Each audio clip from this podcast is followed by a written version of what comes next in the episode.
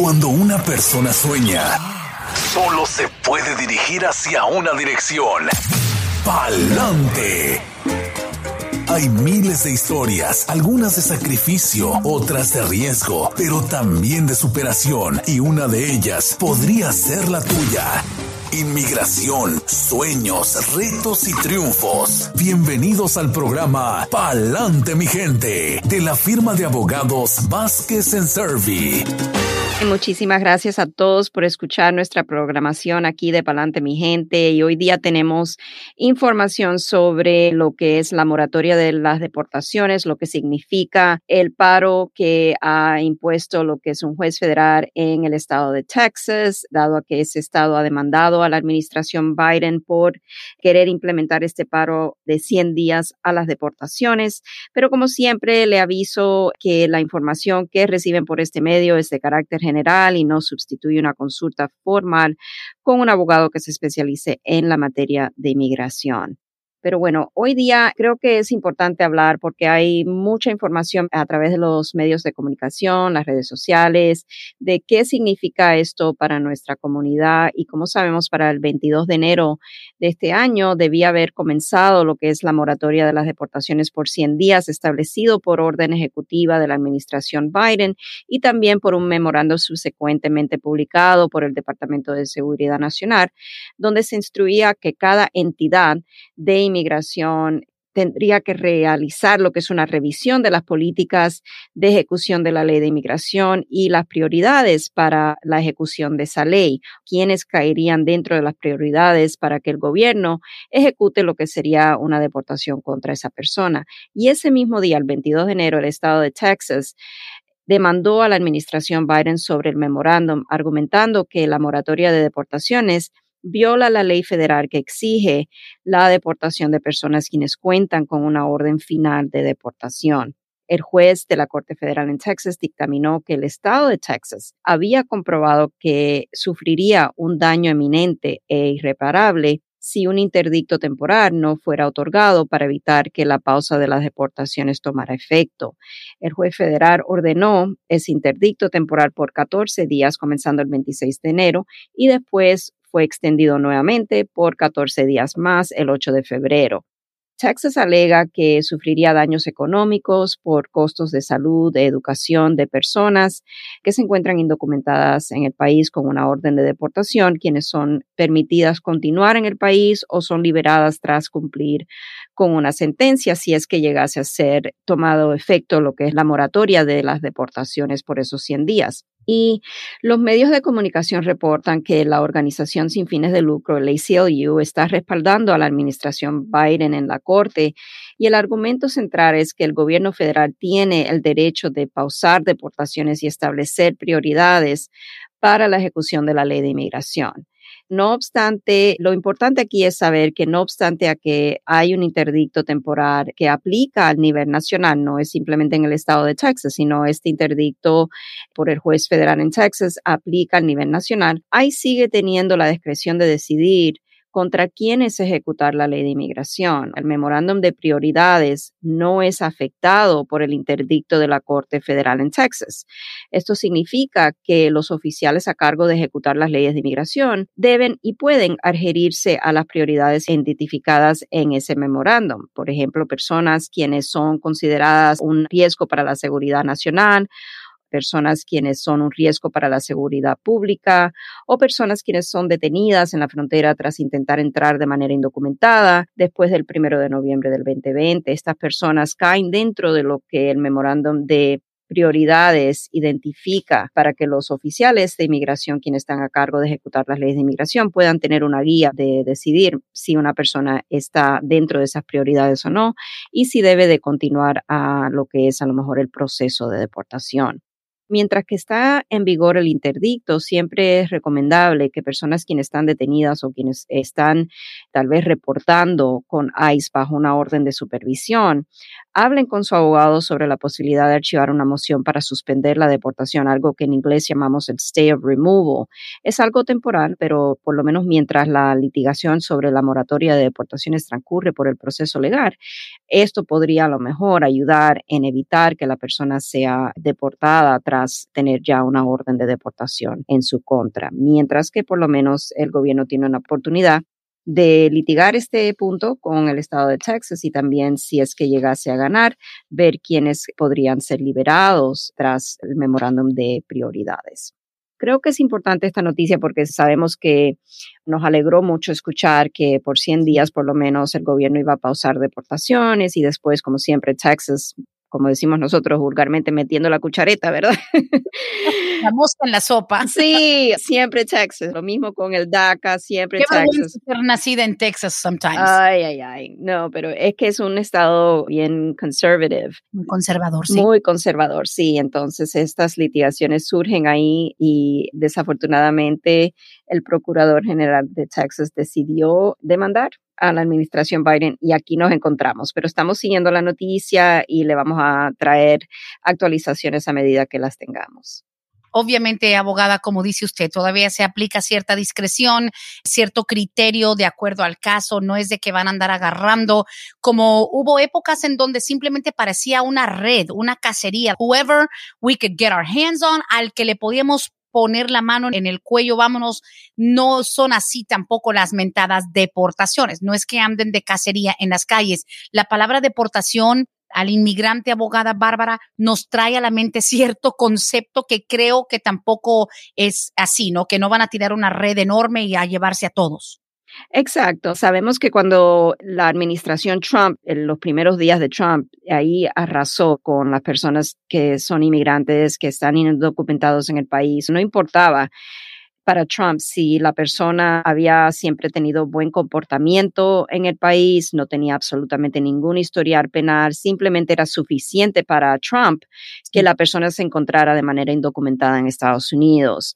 Y lo que vimos. Vimos a muchas personas que fueron detenidas en esos primeros meses. Las noticias fueron bien fuertes de cientos de personas que fueron detenidas, que a lo mejor fueron halladas en sus hogar por tener una orden de deportación previa. Y si recordamos, muchas organizaciones sin fines de lucro salieron a las calles a educar a la comunidad de los derechos que tiene una persona en su hogar, de no abrir la puerta, no contestar las preguntas, etcétera.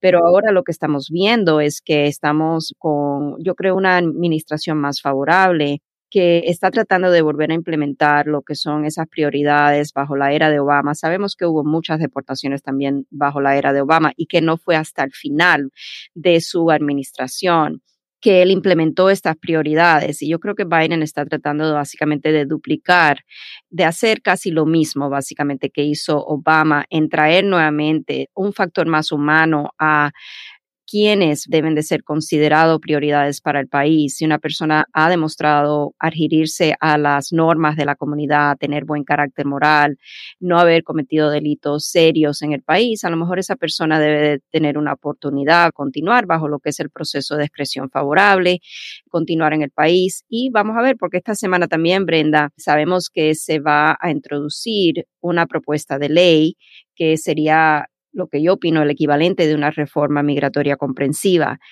Va a ser una lucha, definitivamente, que tendríamos que convencer a suficientes republicanos a que formen parte de esa propuesta y que quieran estar en apoyo de ella y tal vez no sea posible, pero por lo menos está la idea que este presidente viene con esa propuesta que viene no a arrasar con todas las personas simplemente porque la persona está aquí en el país de manera indocumentada y puede ser que veamos que esa propuesta sea dividida en partes más pequeñas para que a lo mejor sea más tolerada por los republicanos y a lo mejor sí haya suficiente apoyo para que se convierta en una legislación.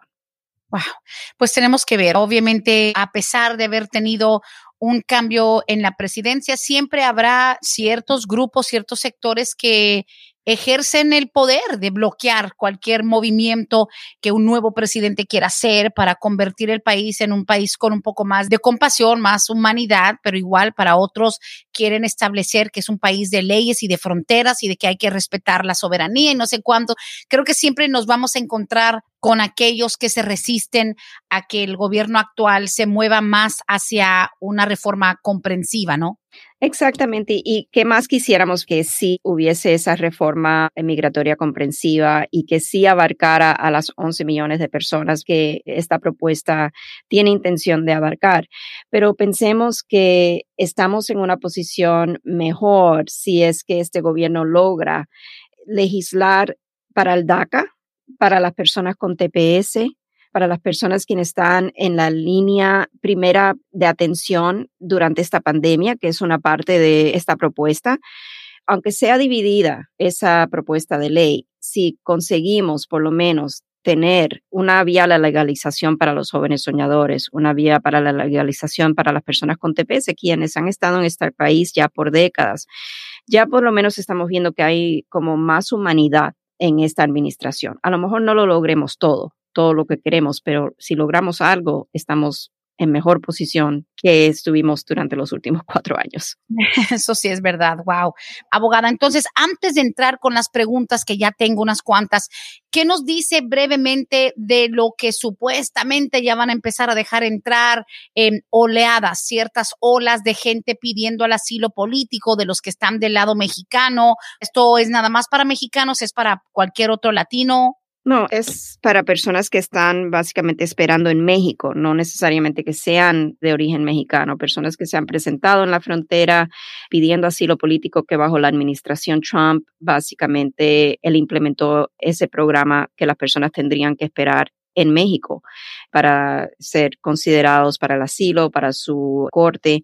Esa noticia está bien nueva todavía. No sabemos exactamente si vamos a abrir lo que es toda la frontera para todas las personas que están ahora esperando por esa cita para su trámite de asilo político. Yo creo que si es algo que se hace, va a ser algo coordinado, va a ser algo ordenado. No creo que en mi opinión, tendría que mirar más lo que es la intención de esta administración, porque estaríamos hablando de muchas, muchas personas.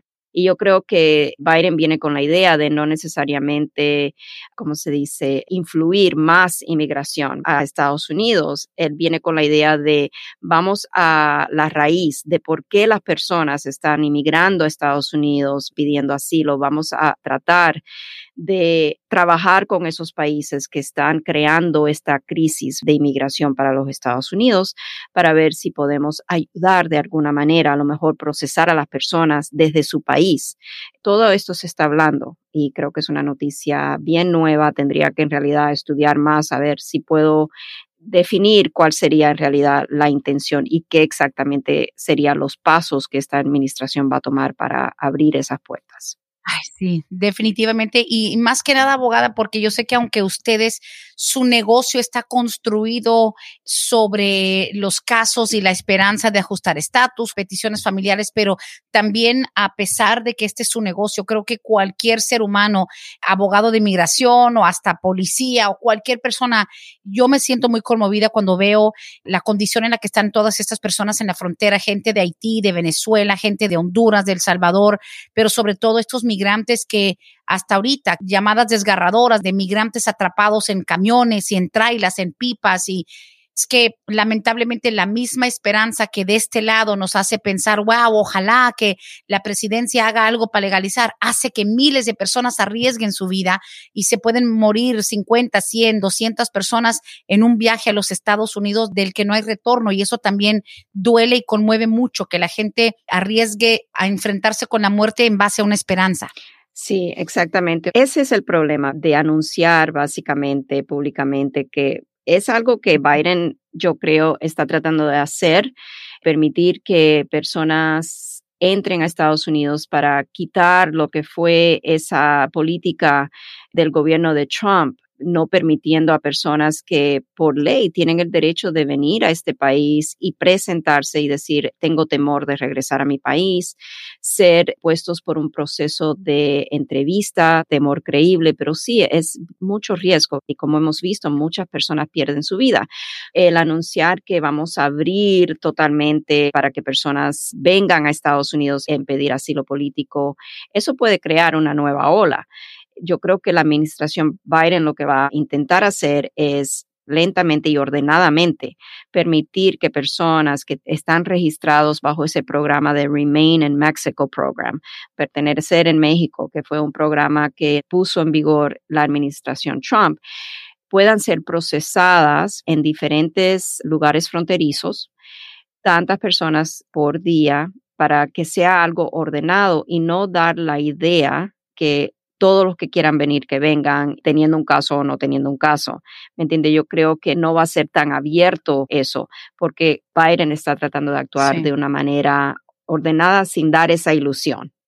Híjole, pues bueno, ahí estamos. Para que la gente entienda, si algún familiar dice, bueno, me la voy a rifar, como quiera, es más fácil ahora que den papeles, no hay nada garantizado. Por favor, díganle a sus familiares que realmente el riesgo de morir no vale la pena hasta que no se pueda tal vez hacer algo un poquito más concreto, abogada. Nunca es fácil, sobre todo si es una persona que nunca ha pisado Estados Unidos, no tiene nexos aquí en el país. Sabemos que una de las cosas que más duele es que el proceso para legalizar, por ejemplo, un ciudadano que pide a un hermano es tan tardado 15, 20 años o más. Hay que tal vez usar un poco de prudencia a la hora de que un familiar te diga, mira, ayúdame que me voy de ilegal a los Estados Unidos. Exacto, hay que tener cuidado, hay que saber que no porque uno llegue aquí a Estados Unidos pidiendo asilo que necesariamente va a calificar para el asilo político. Y estas personas que están por ser dada libertad, vamos a decir, o dado paso para Estados Unidos, no es que van a estar en libertad completa, sí van a poder moverse dentro de Estados Unidos libremente, pero van a tener una notificación de comparecencia, van a tener un día en la corte y si no acuden a la corte, entonces todo lo que es bajo la ley de inmigración posible, que sería una orden de deportación en ausencia, sería tronchar la posibilidad tal vez de un futuro poder inmigrar legalmente, ser prófugo de la ley, todas esas cosas siguen. Esas provisiones de la ley no se van a borrar simplemente porque Biden le va a dar paso a las personas que están inscritas en este programa y están esperando ser dado paso a Estados Unidos. Hay que tener eso en mente. Yo creo que si él logra mirar y que su administración estudie cuáles son en realidad las razones que están creando esta crisis migratoria y tratamos de ayudar en alguna manera para evitar que las personas lleguen arriesgándose su vida, implementar un programa en esos países, algo, a lo mejor estaríamos en mejor posición, pero todo esto hay que ver. Ay, así es, señores. Tantas dudas. A veces tenemos más preguntas que lo que hay respuestas porque todavía estamos en un periodo gris donde igual no sabemos qué tan fuerte va a poder ser la influencia de la nueva administración, el presidente y sus órdenes y sus firmas. Pero bueno, tenemos la primera de múltiples preguntas que ya están haciendo fila por acá. Dice, buenos días, yo creo calificar para un proceso de VAWA. Estoy casada todavía desde hace cuatro años con un residente. Ahora, no cuento con tantas pruebas, puesto a que lo que sufrí fue más que nada abuso verbal y manipulación. Sí he buscado ayuda psicológica, pero en lugares sin fines de lucro. ¿Será que puedo comenzar mi proceso? Estamos separados hace ya como seis meses, pero no hemos tramitado el divorcio. Mi esposo es residente legal, pero cree que si mete la ciudadanía, mi caso sería más fácil. Él no se quiere ser ciudadano porque él no desea que yo arregle mis papeles. ¿Cuál va a ser el proceso? ¿Lo puedo hacer ahora aunque no estamos divorciados? Sí lo puede hacer ahora, aún no estando divorciada la persona. Para el VAWA no es requerido que la persona esté divorciada y es más, si está divorciada, entonces tienes un tiempo limitado para poder hacer el trámite usualmente. En este caso, tendríamos que ver cuáles son esas pruebas de la ayuda psicológica que la persona ha ido, no importa que haya sido un lugar sin fines de lucro. Usualmente esos lugares pueden darle una carta, una constancia, que la persona ha estado bajo terapia y en esos lugares el tiempo que la persona acudió a terapia, si la persona está tomando algún medicamento por sufrir de ansiedad o depresión, que a lo mejor podemos hacer el argumento, es causada por los sufrimientos de ese abuso mental y verbal, tendría posibilidades. Siempre estos casos es muy importante evaluar los detalles del caso para ver cómo mejor manejarlo, los argumentos que podríamos hacer. No necesariamente una persona que quiera implementar o archivar su solicitud bajo el BAWA tiene que comprobar que hubo abuso físico, pero sí se hace un poco más difícil cuando el abuso es psicológico y mental. Ahora, si hay personas también que conocen, a lo mejor ella la ha confiado, aparte del médico o el terapista, le ha confiado una amistad, a un familiar, alguien que tenga conocimiento de los sufrimientos de esta persona, una affidavit o cartas juramentadas de las personas que conozcan, si a lo mejor la persona se ha dirigido consejería en la iglesia, si es que acude a la iglesia, una carta de la consejería de la iglesia. Todas estas cosas servirían como prueba para poder respaldar lo que sería la alegación de que la persona está sufriendo o ha sufrido de ese abuso mental y verbal. Sí, cuando estamos tramitando para el BAWA y la persona quien es el agresor es ciudadano estadounidense, es diferente el proceso porque se puede hacer todo lo que sería el paquete completo de la autopetición junto con la solicitud para la residencia. Se puede entregar todo a la misma vez. Cuando estamos hablando de matrimonio con un residente y una autopetición bajo el BAWA, hay que hacerlo en dos partes. Primero sería la petición I-360, que es la autopetición bajo el BAWA una vez aprobada, si hay una visa disponible, entonces entraríamos a hacer lo que es el ajuste de estatus. Ok, pues es un proceso, obviamente, y pues tomando en cuenta que sí, si uno va a tratar de acogerse al beneficio de Bagua, uno tiene que hacer su diligencia de conseguir las pruebas que sean necesarias. Ahora, al final no influye que el marido no se quiera ser ciudadano pensando, no, pues si me hago ciudadano que te estoy haciendo un favor, ella puede hacerlo teniendo todavía él su residencia nada más. Es correcto, sí. Good, good, good. Seguimos con las preguntas. Dice, pregunta para la abogada. Yo sé que en mi caso, cuando mi esposa y yo metamos papeles, me va a tocar el castigo de 10 años. Es que yo tengo múltiples entradas ilegales. Pero no es posible que se tramite antes de salir, que mejor el castigo sea de 3 años. Podrían cambiarlo en vez de 10. Es que tenemos un hijo que tiene distrofia muscular y mi esposa batallaría mucho si yo tengo que estar 10 años fuera no me quisiera llevar a mi familia para México, ¿qué me recomienda la abogada? El abogado no puede cambiar lo que es el castigo de 3 por 10 o el castigo permanente y esto va a depender del castigo que le toca a la persona, depende del historial migratorio, de las entradas que ha tenido, cuándo surgieron esas entradas, cuánto tiempo estuvo de manera indocumentada antes de salir y volver a entrar. Todo eso hay que analizarlo dentro de una consulta formal para ver si la persona es sujeta a un castigo y cuál castigo le toca. No es que uno pueda simplemente decir, ok, me toca el castigo de 10 años, pero voy a cambiar por el de 3 años. No, eso está en blanco y negro. Esa parte de la ley no es gris. Si la persona, por ejemplo, mm. ha estado en Estados Unidos por más de un año después del primero de abril de 1997, cuando salga para su trámite en la embajada americana, va a desatar el castigo de 10 años, pero en esos casos la persona podría contar con un perdón. Si la persona tiene presencia indocumentada después de esa fecha, abril primero del 97, sale después de un año y vuelve a entrar o vuelve a intentar entrar de manera indocumentada a Estados Unidos, entonces es el castigo permanente de 10 años por el cual no existe la posibilidad de un perdón. Hay muchas cosas que tendríamos que tener como información para poder determinar si la persona es sujeta al castigo y cuál castigo y si hay un perdón que podemos solicitar o no. Ya, y no son intercambiables. Cada castigo corresponde a la situación de acuerdo a su historial. Exactamente ya no son intercambiables. Y qué lamentable que no tomen en cuenta de repente la necesidad de ese hijo con esa discapacidad, pero las leyes aplican prácticamente parejo a todos. Siguiente pregunta, dice, buenas tardes, abogada. Dice, si mi suegro que ya lleva 22 años de residencia permanente, pero él tiene 76 años de edad, ¿qué necesita para hacerse ciudadano? Gracias. Okay. En este caso, una de las cosas que le podemos decir es que dado al tiempo y la edad que lleva como residente, es posible hacer el examen en su idioma. En el momento de la entrevista para la ciudadanía, sí va a ser necesario que lleve un intérprete que él pague su intérprete y no va a tener que hacer esa parte del examen escrito, pero sí el orar. Y creo que son menos preguntas también por la edad que tiene.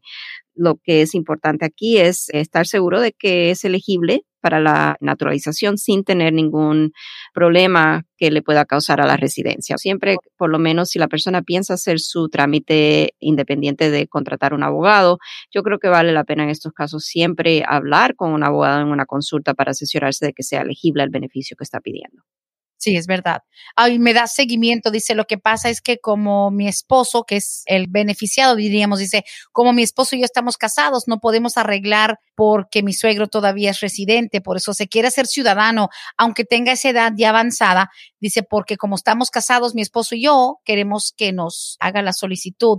Es por eso tal vez que ya, digamos, a los 76 años, dice cualquiera, pero ¿para qué quiere serse ciudadano ya con 76? Lleva 22 años siendo residente, pero como el hijo se casó, pues el señor siendo residente no puede pedir a su hijo, ¿verdad? Correcto. Un padre residente no puede pedir a un hijo casado y una vez que el padre se convierta en ciudadano estadounidense y haga la solicitud por el hijo, ahí va a entrar la esposa en esa solicitud, pero sí hay una lista de espera. Aunque el papá sea ciudadano, el hecho de que ya estamos hablando de un hijo mayor, casado, hay lista de espera bastante larga dependiendo de qué país sea la persona. Correcto.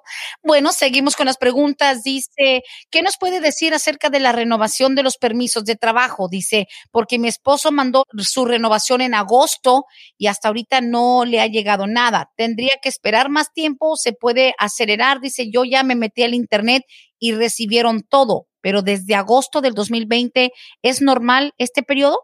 Sí, ahora es normal por lo que está pasando con la pandemia. También tiene que ver mucho la categoría preferencial o la categoría del permiso. Por ejemplo, una persona que esté pidiendo un permiso de trabajo basado en un ajuste de estatus puede estar esperando de cuatro a nueve meses como mínimo para que el gobierno le envíe ese permiso. Eso depende también si ya están fuera del tiempo de procesamiento para el tipo o la categoría de permiso que está pidiendo. Entonces se puede hacer un status inquiry a USCIS, se puede pedir información electrónicamente por correo electrónico. Si tiene esta persona abogado, a lo mejor sería cuestión que se comunique con el abogado a ver si es posible hacer ese comunicado para saber qué está pasando con el caso. Claro, perfectamente listo. Por acá las preguntas dice, buenos días, yo tengo mi sobrino que vino de Honduras indocumentado. Él entró aquí a los 14 años, hoy tiene 15 años. Mi hermano, papá del muchacho, él sí se tuvo que quedar en México. Dice, yo siendo residente legal, como su tía, yo me puedo hacer cargo de mi sobrino lo que significa hacerme cargo. No sé si ella está tratando de preguntar algo referente a un guardianship, una custodia legal. Eso ya yo diría que sí, pero eso es algo que no trabajamos, es fuera de nuestra materia. Yo diría que en este caso, si ella quiere tener lo que es una tutela legal sobre el niño para poder gestionar las cosas de la escuela, etcétera, entonces sería que hable con un abogado que trabaje esos casos de custodia. Claro, yo creía que iba como por el rumbo de que como ella es residente permanente legal, tendría tal vez la intención de arreglarle papeles al sobrino y no, como tía, ella no puede arreglarle papeles al sobrino. Una tía no puede pedir a un sobrino. Ahora, eh, lo que interesaría saber es, este niño menor de edad todavía a lo mejor se podría beneficiar de una visa especial para juveniles. Ahora, eso lleva un proceso que es bifurcated. Sí, bifurcado. Dos pasos. Uno de los pasos iniciales sería pedir a una corte estatal que declaren que el niño podría ser dependiente del Estado, por a lo mejor no tener al padre o la madre por una negligencia o abandono del padre o de la madre. Y si la corte estatal da esa declaración o ese dictamen, entonces se podría hacer un trámite para esa visa de inmigrante especial, lo cual sí conllevaría eventualmente a la residencia. Pero ahí tendría que estar consciente que después ese niño, si se hace ciudadano en un futuro, no podría entonces hacer trámites por sus padres. Wow, ok, listo. Siguiente pregunta, dice, buenos días, excelente programa, siempre lo escuchamos. Dice, la abogada nos puede confirmar si ya con el nuevo presidente es verdad que los jóvenes que tienen el DACA van a poder pedir su residencia, la Green Card. Mi hijo lleva DACA desde hace ocho años, nunca ha tenido un crimen y la esperanza es de que ya los van a dejar arreglar. Ah, sí se habló de un camino como directo, no sé por qué se dio esa noticia, pero un camino directo a la residencia para los del DACA. Sí, la clave en la pregunta es la esperanza. Tenemos la esperanza, no puedo confirmarlo. Tenemos la esperanza de que el proyecto de ley que fue introducido, el Dream Act 2021, que es para los jóvenes soñadores, llegue a ser aprobado y que haya una legislación ya convirtiéndose en ley. Entonces sí, yo creo que va a haber dos posibilidades para los jóvenes soñadores. Los que cuentan con todos los requisitos van a poder inmediatamente aplicar a la residencia. Los que todavía a lo mejor les faltan algunos requisitos, es posible que puedan aplicar a lo que es una residencia condicional, lo cual el gobierno se la podría otorgar hasta que puedan cumplir con los requisitos y entonces hacer otro trámite para la residencia permanente. Hay que ver todo esto simplemente en estos momentos, es una propuesta de ley y lo estamos siguiendo y es una parte de lo que es la reforma comprensiva de Biden. Por eso este Dream Act 2021 es algo separado, pero con la misma intención que tiene Biden en incluir algo así en la reforma comprensiva migratoria. Y pensamos que por haber sido introducida independientemente por los senadores Graham y se me olvida el otro, hace como dos o tres semanas fue eso introducido. Y pensamos que a lo mejor sí sería mejor recibido por los republicanos dado a que hay mucho apoyo para esa propuesta de ley. Es posible que sí se convierta en ley, que sí, los requisitos van a ser idénticos a lo que han sido anteriormente en las propuestas de leyes previas del 2019 tener la edad, presencia física, educación, un chequeo de seguridad, cumplir con todos los requisitos, pero sí hay posibilidades, lo único que no sabemos qué decisión va a tomar el Congreso. Bueno, y con lo mismo les decimos que una de las peores cosas que pueden hacer es ir detrás de esas promesas de que pongas en fila, empiece a llenar todo, nosotros le ayudamos a, hacer trámites que ni siquiera existen todavía. No, en estos momentos no se puede hacer absolutamente nada, pero sí les recomendamos que sigan renovando los que tienen DACA, que hagan su renovación para el DACA dentro de esos 150 días es muy importante mantener su DACA al día. Los jóvenes soñadores que no llegaron a aplicar anteriormente, pero que a lo mejor ahora son elegibles, sabemos que el gobierno está aceptando solicitudes iniciales para el DACA. Siempre verifiquen que son elegibles antes de someter esa solicitud al gobierno. Deben de hacer sus trámites, pero no nada para la residencia, porque todavía no hay nada, no hay una vía a la residencia. No, esa propuesta de ley es simplemente eso, una propuesta de ley. Siguiente pregunta, dice, no digas mi nombre, por favor. Dice, como tú sabes, mi hermana salió para México en el 2009. Tiene sus hijos nacidos aquí y sus nietos aquí, todo. Ella estuvo indocumentada desde el 94 hasta el 2009. Se fue para México, no ha vuelto a entrar ella podría sacar visa de turista, ya cumplió 12 años fuera. No es para quedarse porque ella está cuidando de nuestra mamá que está muy enferma de diabetes y tiene 76 años. ¿Qué posibilidades hay? Indocumentada, que será 15 años más o menos ya. Right. Y ya lleva fuera de Estados Unidos más de 10 años, no ha tratado de volver a entrar. En realidad ha cumplido lo que es el castigo de 10 años fuera de Estados Unidos. El problema aquí no es ese, el problema aquí es que ya estuvo aquí de manera indocumentada por muchos años, tiene hijos aquí en Estados Unidos, ciudadanos estadounidenses. Cuando vaya a presentar su solicitud para la visa de turista, le van a hacer preguntas ah, de los hijos, si ha estado aquí previamente en Estados Unidos y todo eso va a ser factores que el gobierno, la embajada va a considerar en lo que es la presunción de que la persona viene a quedarse. Si tiene vínculos aquí en Estados Unidos y está solicitando una visa de turista, la persona tiene que refutar la presunción de que viene a quedarse. Y va a ser difícil con un historial de tanto tiempo aquí en Estados Unidos previo y con hijos ya aquí en Estados Unidos.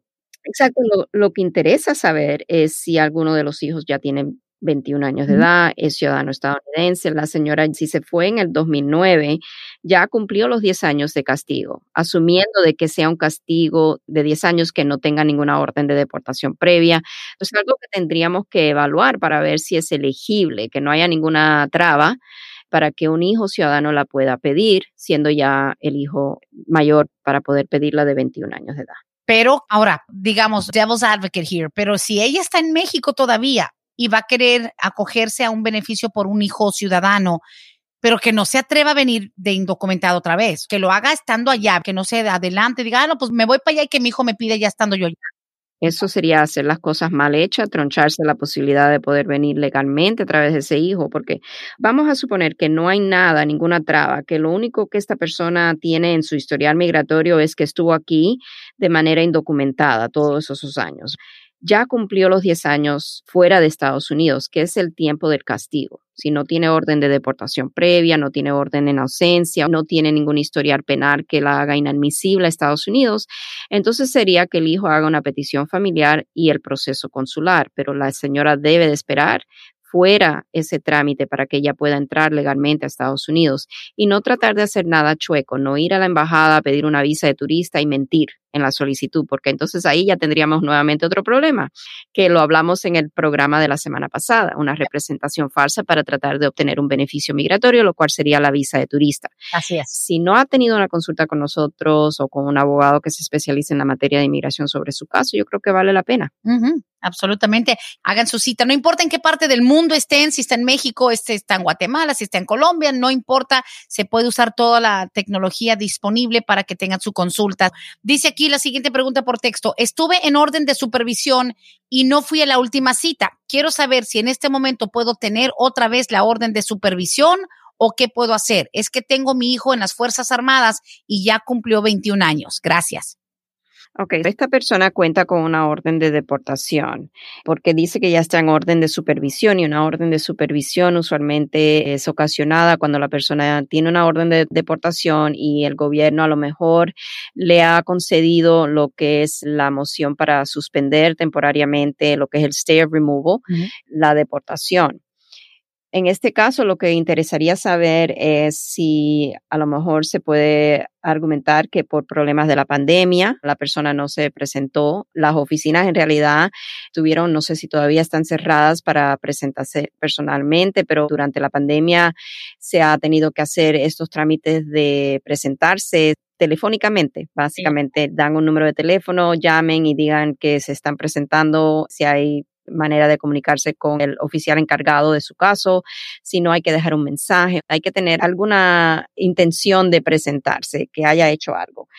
Pero yo creo que el tema va más allá de no haberse presentado a la orden de supervisión porque la persona está básicamente dando a entender que tiene un hijo ya de 21 años de edad, que está en las Fuerzas Armadas hay que ver qué cambios hay en la política de ICE en lo que es el parole in place. Okay. El parole in place, que es el pedido para un padre poder recibir como una especie de admisión a Estados Unidos, no saliendo del país, pero a través de ese hijo que está en el ejército, pide que el gobierno reconozca que el hijo está prestando servicio al país y que el padre está de manera indocumentada. Ahora el padre quiere pedir este beneficio para evitar una deportación y pedir un permiso de trabajo y poder luego hacer un ajuste de estatus.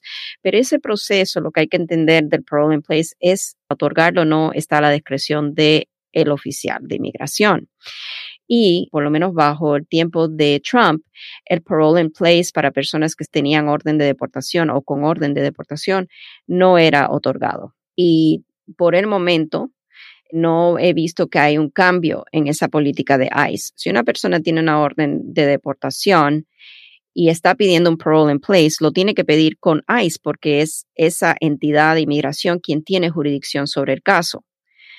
Yo sé que Biden tiene la idea de mejorar esta situación para los padres de personas que están prestando servicio a este país en el ejército. Es otra cosa que estamos monitoreando para ver si vienen algunos cambios con respecto a eso.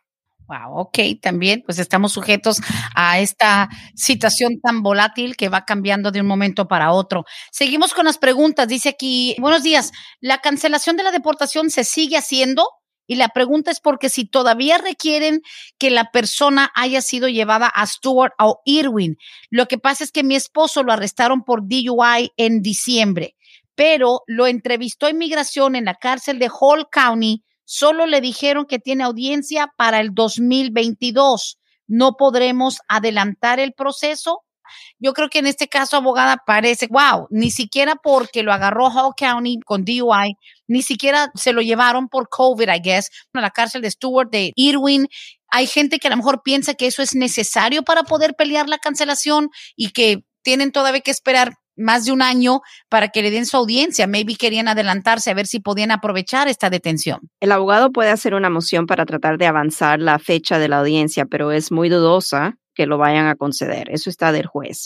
Y la razón por la cual digo que es dudoso que lo vayan a conceder es porque las cortes no pueden con tantos casos que tienen en su agenda. Y por eso estamos viendo fechas del 2022, 2023, ¿me entiende? Fechas bien lejanas en este caso, la ley de cancelación de deportación está ahí, vive, está en los libros y la persona sí es elegible a pedir la cancelación de deportación, estando ya en un trámite de deportación ante un juez de inmigración puede pedir el beneficio de cancelación de deportación, puede aplicar a ese beneficio.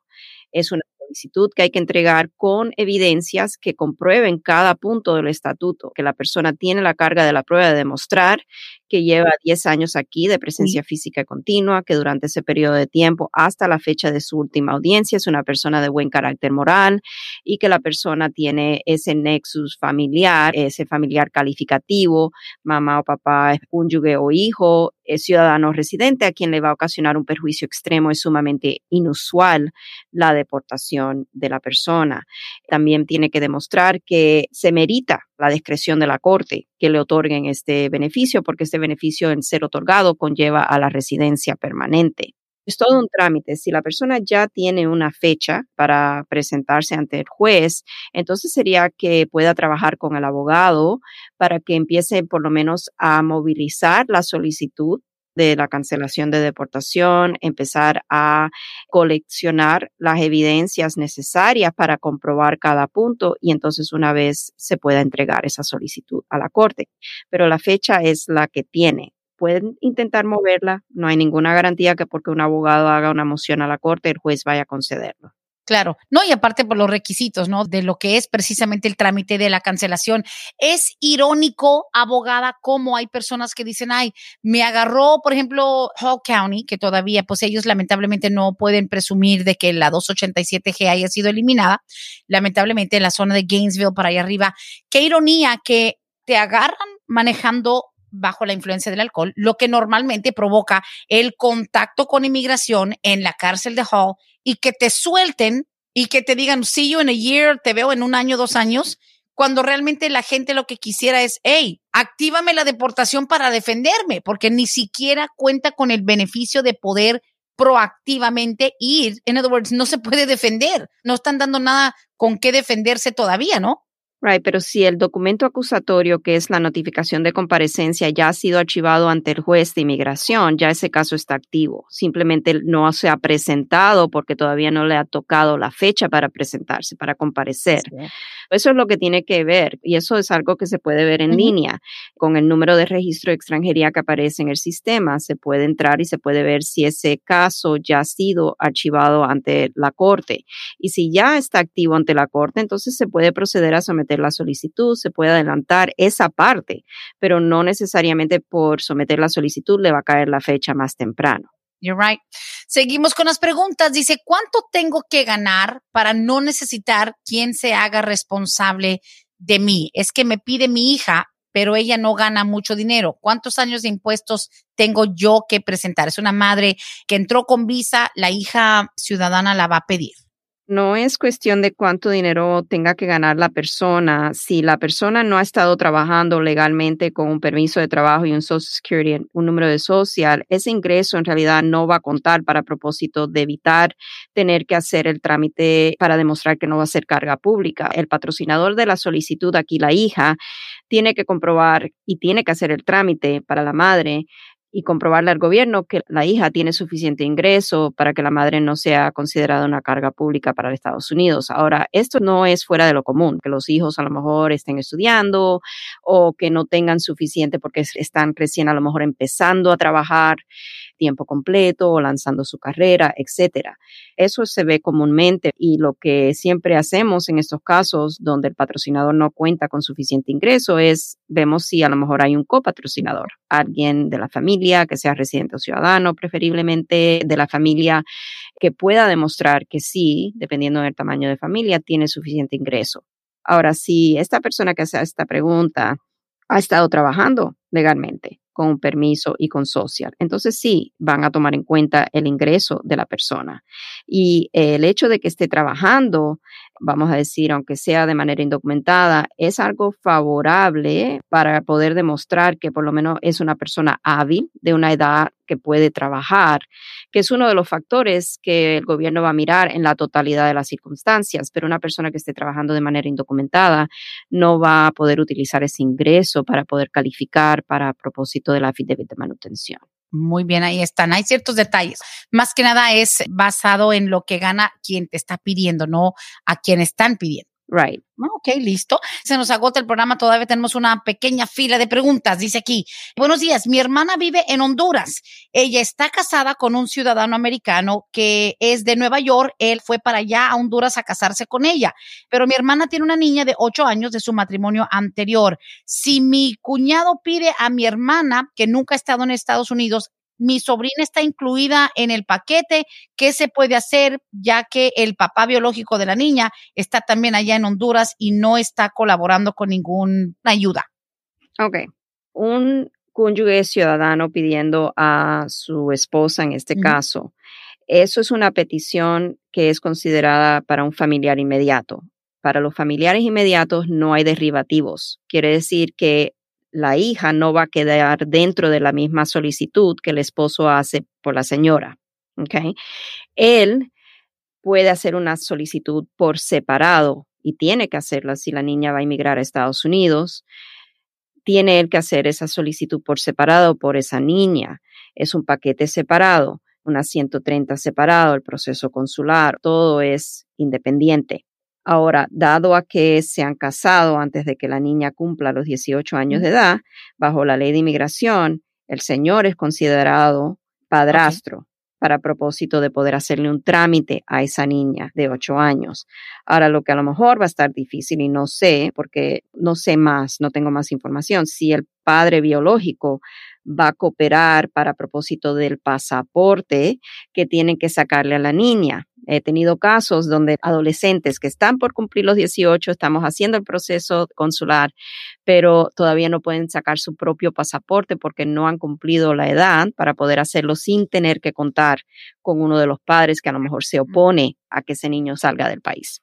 Eso ahí ya no podemos nosotros hacer absolutamente nada porque eso es algo del matrimonio o de la pareja. En este caso, si el padre biológico no quiere dar lo que es la firma para ese pasaporte, no sé si en Honduras hay otro trámite que se pueda hacer donde a lo mejor la señora pueda presentar evidencias de que el padre no figura en la vida de la niña, pero yo creo que es difícil cuando a lo mejor está en el acta de nacimiento, son cuestiones ya independientes. Que son cuestiones que obedecen a las leyes soberanas de ese país como tal. No se sabe cómo Honduras maneja eso de, de los derechos, pero qué complicado que una mujer diga, bueno, la niña está conmigo, el papá no ayuda, y sin embargo, ahora que toca hacer un trámite que le puede beneficiar a la niña, él quiera poner un obstáculo. Hay que ver qué indican las leyes de Honduras y a lo mejor no hay obstáculos, a lo mejor el padre simplemente no quiere comprometerse económicamente para la manutención de esa niña, a lo mejor ahí es donde está el problema, pero a lo mejor dice, a mí no me importa, tristemente, puede ser la situación que al padre no le importe que la niña venga a Estados Unidos y que quiera dar la firma para el pasaporte. Es verdad.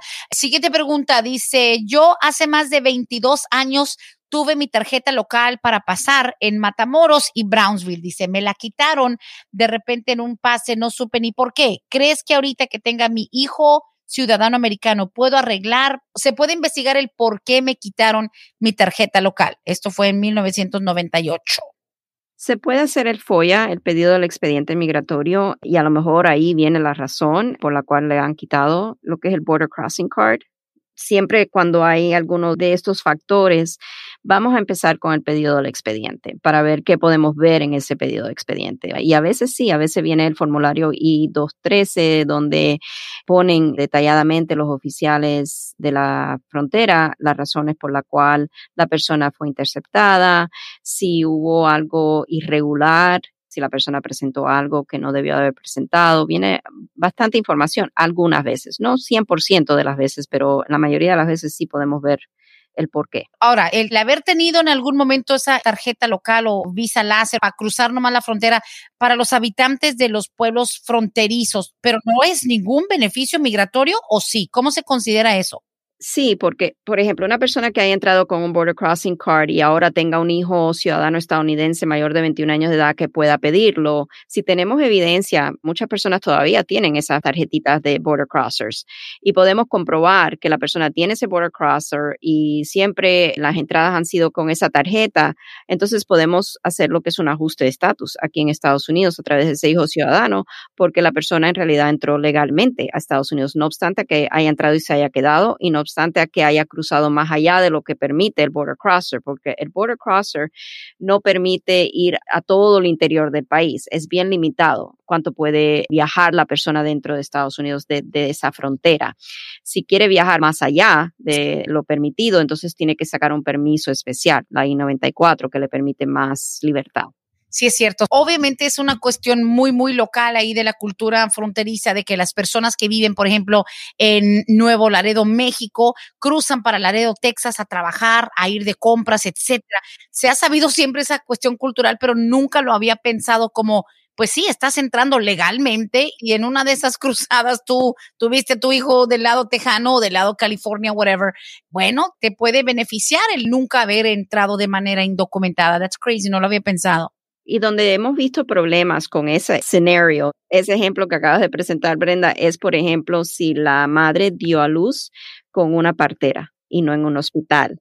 Eso a veces levanta muchas sospechas para el gobierno estadounidense porque se han dado desafortunadamente muchos fraudes con actas de nacimiento de hijos supuestamente nacidos aquí de este lado que en realidad no nacieron aquí de este lado, pero la partera puso que nació de este lado y crea un caos para los casos. Siempre estamos en alerta de ese tipo de situaciones. Ah, caray. Yo tengo unas primas que sí son del norte de México y creo que dos o tres hicieron algo similar, mi tía en algún momento, y hoy en día están batallando bastante porque los comprobantes no son muy claros. Última pregunta porque se nos acaba el programa. Dice aquí, buenos días, mi esposo tiene o tenía el permiso por la ley de los 10 años desde el 2011. Ahora que envió la renovación, le enviaron una carta que se lo cancelan.